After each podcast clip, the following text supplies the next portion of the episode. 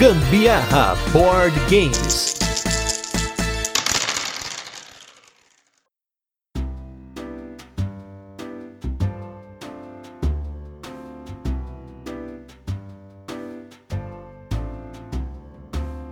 Fala galera, beleza? Aqui é a Carol Guzmão. E aqui é Gustavo Lopes e esse é mais um episódio do Gambiarra Board Games, o seu podcast sobre jogos de tabuleiro, que faz parte da família de podcasts Papo de Louco. E nesse 65º episódio de Resenhas e Curiosidades, vamos falar de um jogo que citamos recentemente aqui em dois turnos de comentários, hein? Um jogo econômico leve, que cabe bastante gente, com zero sorte e um esquema de jogo bem inteligente, no qual os jogadores vão especular pontos e mercadorias em Santo Domingo. Mas antes vamos para os recadinhos e os destaques da semana e logo a gente volta com a nossa resenha, onde apresentamos o jogo, comentamos como ele funciona e depois passamos para as curiosidades, a nossa experiência com ele e a nossa opinião.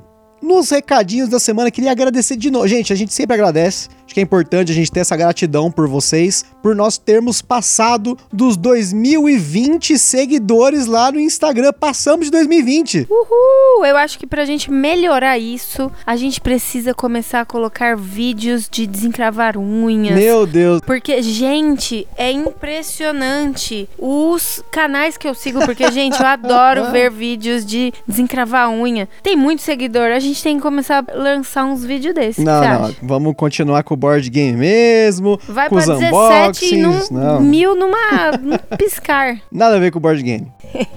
então, jogar board game com unha encravada. Não, aí é ruim, né? Aí dói pra caramba. Que- Só quem teve um encravado comeu muito, muito tempo sabe como dói. E nos destaques da semana, vamos falar de jogo, não vamos falar de unha. Vamos começar com os nossos destaques. O primeiro jogo aí, um jogo novo, chegou recentemente na nossa coleção, que é o jogo Discoveries, da MeepleBR. Um jogo no universo aí americano de Lewis and Clark, do descobrimento lá da América. Sei lá, sinceramente, ó, professores de história, não me julguem. Adivinhem quem é o desenhista? Vincent Dutré, um cara excelente, com uma arte excelente, mas Uhum. você não pode negar que nesse jogo a arte tá linda. Não, realmente. Tem Dessa tudo a ver vez, com o jogo. Tem tudo a ver com o jogo. Dessa vez. Mas sabe qual que é o motivo? Porque tudo parece empoeirado. ah, agora eu descobri. Então por isso que não tá feio. É que é uma aquarela que Ah. representa o tempo lá e tudo mais das expedições de Lewis e Clark, que não é Lois e Clark, tá, gente? Isso não é as aventuras lá do Superman, é Lewis e Clark, tá? E é um jogo de rolagem de dados aí, no qual você vai fazendo combos com os dados, alocando esses dados em ações para poder cumprir algumas cartas de expedição e até descobrir, ter contato com os índios, com, as- com a fauna, com a flora, enfim. Muito bacana o jogo. Nós jogamos mais de uma vez aí já essa semana, porque é um jogo bem leve, acabou vendo mesa mais vezes aí. Então, muito bom, provavelmente estará no podcast aí em algum momento entre o mês de outubro e novembro de 2020, tá, gente? Simbora. O próximo foi o King Domino Duel, que a gente jogou aqui muitas vezes. Muito, muito divertido. Que jogo top. Por que, que não tínhamos ele antes? Porque não tinha sido lançado antes. Ah, a é? gente pegou ele no lançamento. Verdade. Muito bom, que da hora. Só que, claro, você tem que ter habilidades artísticas para poder reproduzir o desenho do que você tirou no dado para desenhar na sua cartela de jogador. Muito legal, apesar dessa, dessa dificuldade que eu tive, às vezes, de me identificar ali. Acho que se eu tivesse um, uma caixinha de Faber-Castell aquarela top, daí sim ia ficar muito melhor, porque aí eu ia poder pintar, assim, mas independente disso, é muito simples, muito fácil, até mesmo pra visualização, eu tô brincando. Isso porque, pra quem não ouviu o nosso cast aí sobre o King Domino, nós comentamos do King Domino Duel, que ele é um jogo de roll and write, ou, né, jogo de rolar e escrever. Primeiro jogo da nossa coleção que nós temos aqui de algo que a gente tem que desenhar, né? Tem que escrever, são cartelas, né? E pelo tamanho do bloco aí, a gente tem bastante folhas para poder gastar e jogar ele bastante bem bacana. A gente até colocou já no IGTV o vídeo das nossas primeiras impressões do King Domino Duel, depois confere lá.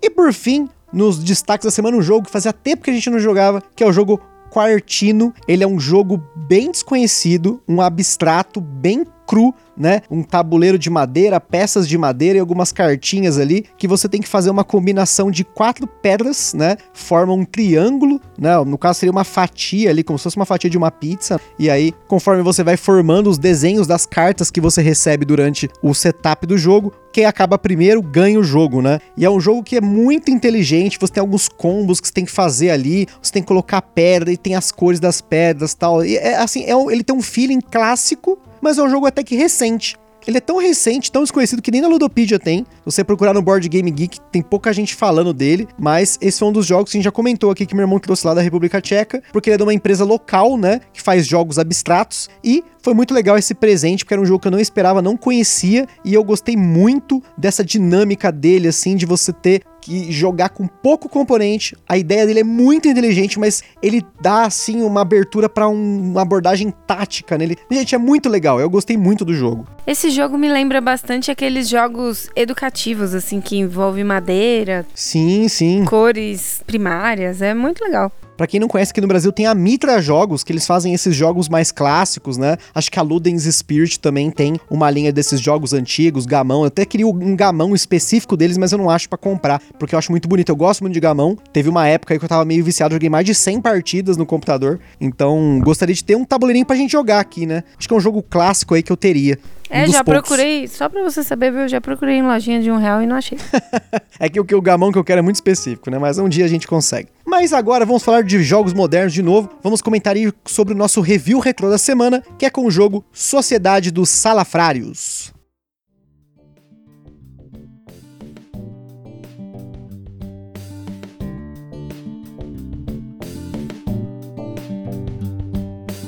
Quem não ouviu o nosso cast número 9, Sociedade dos Salafrários era um jogo de cartas aí, no qual nós somos vigaristas estão assaltando um lugar, e aí você vai acumulando riquezas nesse jogo, embaixo da sua carta de jogador, e no fim do jogo ganha quem tem mais pontos, né, de prestígio lá, de ter roubado mais, o valor do seu loot ali é maior, Porém, quem tem o maior número de desconfiança, né, se eu não me engano era isso, é eliminado da contagem de pontos. Esse é um ponto que, para muitas pessoas que jogou o jogo, ele deu uma estragada, porque por mais que você tenha o maior número de pontos, se você tiver o maior número de, lá de, de suspeita, você é automaticamente eliminado, mas é uma coisa legal do jogo, eu achei interessante isso. Você tem que pontuar muito, mas tem que equilibrar se você não tá sendo muito agressivo. E é um jogo que faz bastante tempo que a gente não joga aqui. A gente tem, tem tido muitos jogos desses de cartinha pequenos para jogar, que tem uma duração até um pouco menor do que o Sociedade dos Salafrários. Acho que por, por isso a gente até que não tem jogado ele tanto, mas ele continua aqui na nossa coleção e é um jogo bem bacaninha. Tô com saudade de dar uma jogatina nele, quem sabe a gente joga ele em breve. Também fiquei.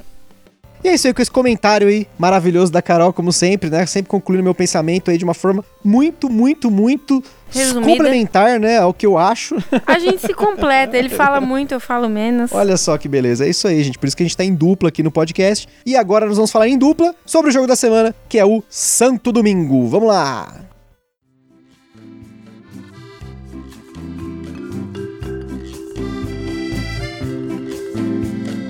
Santo Domingo é um jogo para 2 a 6 jogadores lançado no Brasil pela Paper Games, com partidas com média de 15 minutos a 40 minutos, segundo os nossos estudos estatísticos geográficos.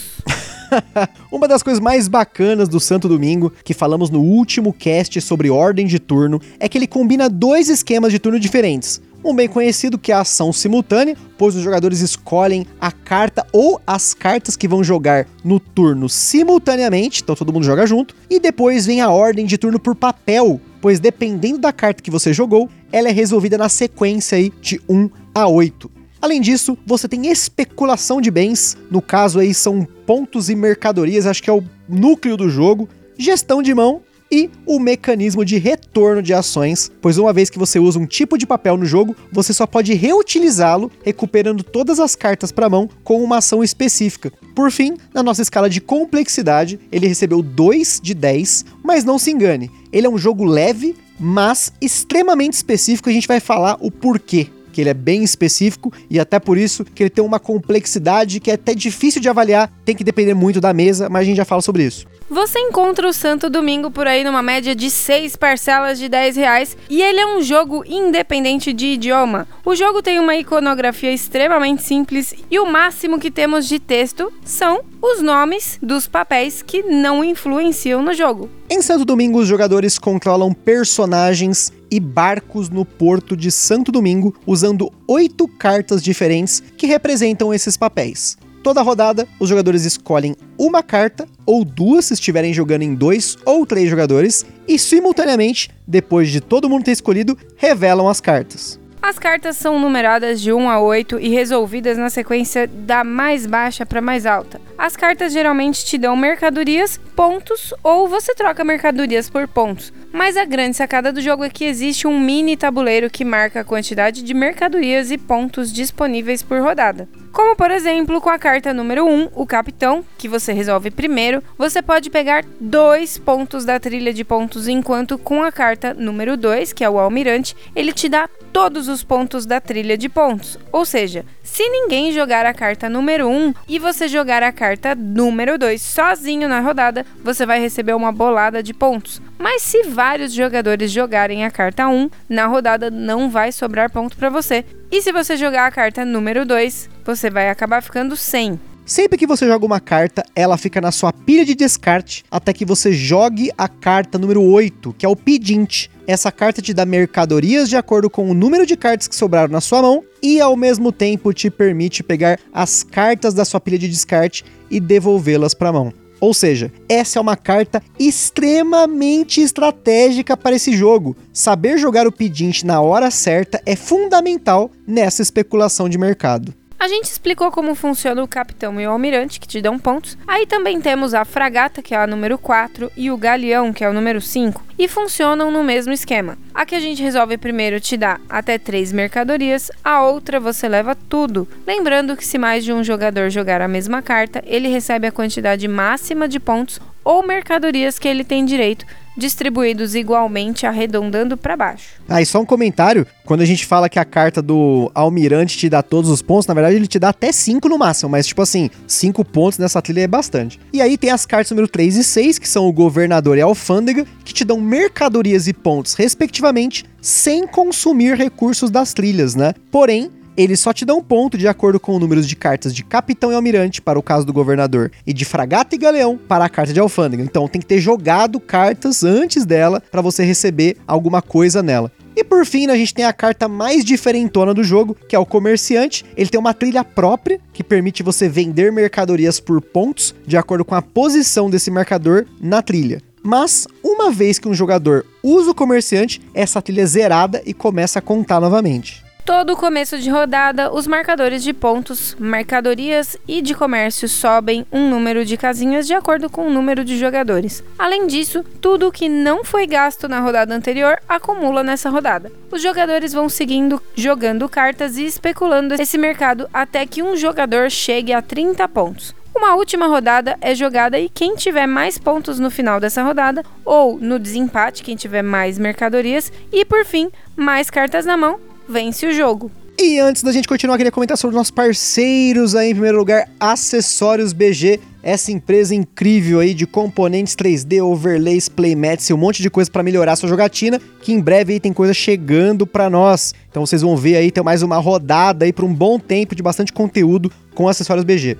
E também o nosso evento parceiro que é o Board Game São Paulo, que vai ter duas edições praticamente seguidas no mês de outubro de 2020, todas online. No caso, a primeira delas vai ser entre o dia 22 e 25 de outubro, durante a Spiel Digital, que é a feira de Essen, né, a famosa Spielmesse, que vai acontecer de forma online, e nós também estaremos lá participando como criadores de conteúdo, fazendo um conteúdo diferentão para vocês lá. E depois, na semana seguinte de Essen, o Board Game São Paulo vai ter uma edição online, então fiquem ligados nessas datas lá no perfil deles. Então, entra lá no Facebook no Instagram, acompanha lá Board Game São Paulo.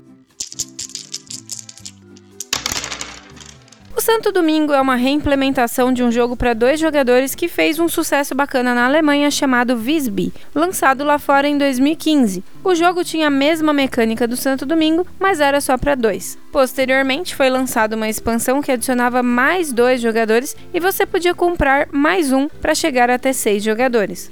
A única diferença mesmo é que o jogo tem uma temática mais medieval, com soldados, ferreiros e monges, por exemplo, no lugar dos comerciantes e membros de uma tripulação, no caso do Santo Domingo. Nessa reimplementação do Santo Domingo, o jogo recebeu a arte do aclamado e sensacional Clemens Franz e foi ambientado, no caso, na cidade né, de Santo Domingo, para compartilhar de um mesmo universo com outro jogo da editora lá fora, Pegasus Spiel, que é o Port Royal do nosso grande Alexander Pfister. Outro jogo aí que também foi lançado pela Paper Games e já comentado aqui no podcast, um sucesso, joguinho fillerzinho maroto do Pfister aí, como sempre, o grande designer. Inclusive, é muito comum um jogo, né, no caso o Port Royal, acabar levando pro Santo Domingo, né, ou, ou vice-versa, porque eles compartilham de um design extremamente parecido. Inclusive já ouvimos um ou outro desavisado aí achar que o jogo é do Alexander Pfister, mas o autor de Santo Domingo se chama Stefan Hishaus, um advogado e game designer alemão, mais conhecido na comunidade de jogos de tabuleiro lá fora por seus jogos mais pesados, no caso Gentes, um jogo sobre desenvolvimento de civilizações, e o seu tarja preta, que é o Arkwright, que na escala de peso do BGG tá de 4.57 de 5. Para terem aí uma ideia, uma noção, o jogo mais pesado que apareceu aqui no podcast, que foi o Agra, ele tá com uma escala de 4.38 pontos do BGG. E com relação ao que foi desenvolvido para o Santo Domingo, pelo que encontramos, o jogo possui apenas uma promo chamada Silver Train, que foi distribuída naquele calendário de Natal alemão, que faz tempo que a gente não comenta dele por aqui, o Brettspiel Advents Calendar, especificamente o calendário de 2018. Para quem não lembra, esse calendário é um calendário que lá na Alemanha, não sei se outros países da, da Europa tem isso, mas eu sei que na Alemanha tem, que é um calendário que vai até do dia 1 se eu não me engano, até o dia 25, né, que é o advento de Cristo, né? E aí você tem um presentinho, né, por dia. E no caso do Brett Spiel Advents Calendar, são expansões de jogos de tabuleiro, né, promos, né? E com esse Silver Train, a dinâmica do jogo muda, porque você tem uma pilha de peças que formam um trem e o jogo acaba quando essa pilha é esgotada. Além disso, o jogo conta com marcadores de pontos que vão de 30 pontos, 60 pontos, e as mercadorias e o comércio, né, os todos aqueles marcadores da trilha, né, do, do próprio Santo Domingo, né, que são três trilhas, pontos, mercadorias e comércio, elas se movem de acordo com esse trem e não mais de acordo com a quantidade de jogadores. Parece ser bem bacana essa expansão. E para eslivar o jogo, se você for eslivar aí todas as cartas mesmo, incluindo as cartas que você marca a sua trilha de pontos e mercadorias, você vai precisar de 60 sleeves no padrão euro.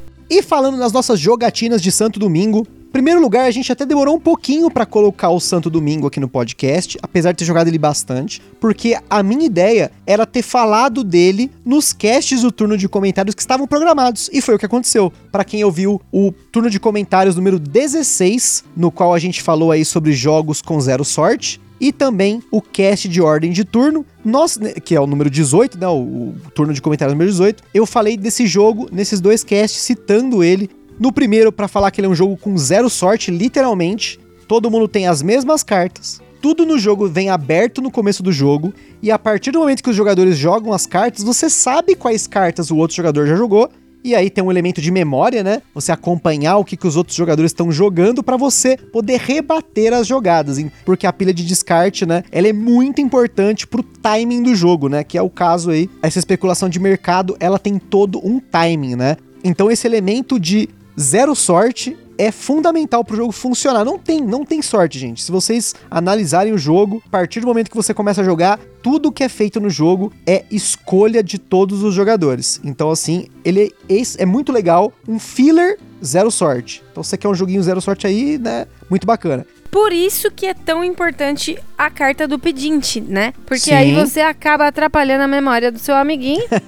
e aí você consegue enrolar ele colocando as novas cartas que você tem na mão, que ele não tem a mínima ideia de qual você poderá jogar, porque ele tinha marcado algumas e aí você descartou, só que aí logo você voltou elas para sua mão. E aí, isso dá uma, uma boa de uma embaralhada. Eu passei por isso na minha pele.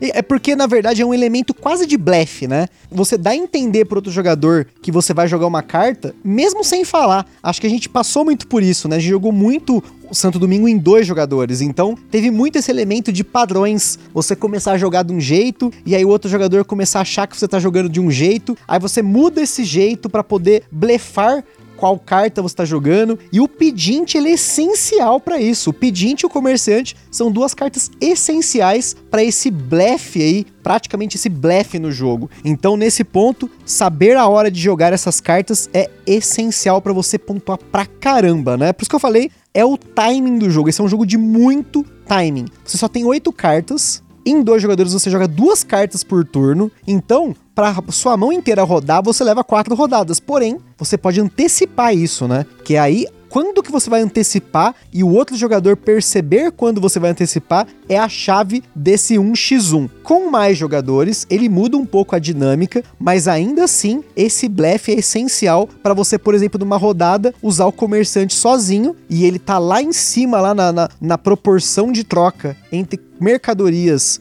e pontos, e você dá uma disparada na frente, né? Pois é, eu, eu preciso assumir que nas primeiras vezes que a gente jogou, eu fingi que tava entendendo. jogava as cartas assim, sem nem saber se eu tava fazendo certo. Porque aí ele ficava mais dois, menos três, mais três, e ficava andando com aquela trilha, arredonda para baixo, e você ganha ponto, eu não ganho, eu ganho, depois você não ganha. E eu não tava entendendo nada do que ele tava fazendo ali. Fingia, para mim era uma santa macarronada de domingo aquele jogo. Mas na verdade, depois ele me explicou quando eu precisei abrir meu coração e falar para ele, numa boa, vamos conversar, não tô entendendo nada. Aí ele me explicou, riu da minha cara. né? Fingindo ali que, que tava. Mas eu acho que ele tinha sacado já. Porque eu... Tava perdendo muito feio, né? E continuo, né? Não, mas, mas agora, agora, eu entendi. sabe, né? Ou será que não? Ou será que não, né? Eu sei agora. e isso é o motivo pelo qual eu comentei. Esse é um, é um jogo que ele não é complexo, né? A gente avaliou ele como 2 de 10, porém nós notamos que ele tem uma curva de aprendizado para você aprender a manipular o mercado. Vou dar o exemplo de uma jogatina que a gente fez lá atrás, até isso foi antes da quarentena, que nós jogamos em quatro jogadores aqui, eu e a Carol, a minha cunhada e a minha sogra. E quando a gente foi jogar, a minha sogra não conseguiu jogar o jogo. A gente explicou umas duas, três vezes e ela, eu não sei se ela não estava entendendo o jogo ou se realmente essa, esse esquema de especular era mais complexo do que eu imaginava. A gente não tem jogos aqui Posso até estar tá enganado, tá? Mas a gente tem, não tem jogos com uma especulação de mercado tão forte quanto o Santo Domingo. Então, para nós, em teoria, nós estávamos no mesmo ponto da curva de aprender um sistema novo de jogo, que era esse de especulação de mercado. E aí, nessa jogatina, ela travou. Travou tanto que a gente teve que parar a partida e jogar outro jogo. Porque ela não conseguiu jogar o jogo. E eu achei que isso influenciou até no fato de que apesar de ter colocado 2 de 10, é importante salientar que os jogadores iniciantes nem sempre pegam esse jogo fácil, assim, né? Tanto que para mim, tem uma galera que fala, por exemplo, o pessoal do Heavy Cardboard, que é um canal de jogos médio pesados, eles falam sobre uma categoria que chama Think Filler, que são fillers fillers inteligentes, né? E para mim o Santo Domingo, ele é um dos fillers mais inteligentes que a gente tem aqui, porque ele tem um elemento de especulação de mercado puro que é complexo e simples ao mesmo tempo. Não sei se faz sentido. Faz, depois que eu consegui enxergar o lado simples dele e agora para mim faz mais sentido. Apesar de me causar estranheza você não, não gostar tanto de jogos de blefe, você tá se dando tão bem nele. Não, mas aí que tá. O blefe dele não é um blefe aberto. Eu não tô falando, ah, eu sou o Duque eu tenho três moedas. Não. Eu ah, tô fingindo que, sou, que eu vou fazer uma coisa e não outra. tudo na surdina, na escondida. não, não. Tô de olho em você, viu? Tô de olho em você. É especulação. No caso, não é blefe, é parecido, mas não vou é. Vou ficar mais atento pode deixar. E aí, o jogo também conta com o tabuleiro, né? Ele é frente e verso. Então, no verso do tabuleiro, você tem uma variante de inverno. E nessa variante de inverno, é mais difícil você fazer comércio, porque a proporção entre mercadorias e pontos, ela não é linear tanto quanto é o tabuleiro, né, do lado entre aspas do verão. E a gente jogou algumas vezes com o tabuleiro do inverno, eu gostei do mesmo jeito. Eu achei que ele dá um twist ali, não muda o jogo, mas ele dá esse twist para quem investe muito no comércio nesse jogo, dá uma segurada e saber que de novo, o timing é, tem que ser ainda mais perfeito para você pegar um rate aí, uma proporção bacana. O manual também sugere variantes aí para 45 pontos, no caso da Silver Train, sugere que são também 60 pontos, porque senão não teria o token de 60 pontos. E nós também jogamos ele com 45, 60 pontos porque às vezes para nós o Santo Domingo tava tão rápido que a gente jogava uma, duas partidas seguidas e não dava esses 15, 20 minutos que a gente comentou. Então, a gente acabou nas últimas partidas jogando com mais pontos, até para ter aproveitar mais o jogo, né? Porque é um jogo assim, eu gostei muito do Santo Domingo, ele eu acho que é um jogo injustiçado. Eu quase não vejo as pessoas falando do Santo Domingo. Todo mundo fala de vários jogos aí, de fillers, fillers inteligentes, Pô, o Santo Domingo é uma pérola escondida, na minha opinião. Eu acho que é um jogo que merece a sua atenção, se você tiver acesso a ele para jogar e até para comprar, porque ele é um jogo barato, né? Não sei quanto tá isso, como tá o seu orçamento de board game no mês, né? Mas é um jogo que você pode ter fácil acesso. E se você já gosta até de jogos um pouco mais pesados, eles tornam um filler mais proveitoso, porque você já começa a pegar as manhas dele ali. É um joguinho para abrir uma jogatina, ou como a gente postou numa manhã de domingo, né?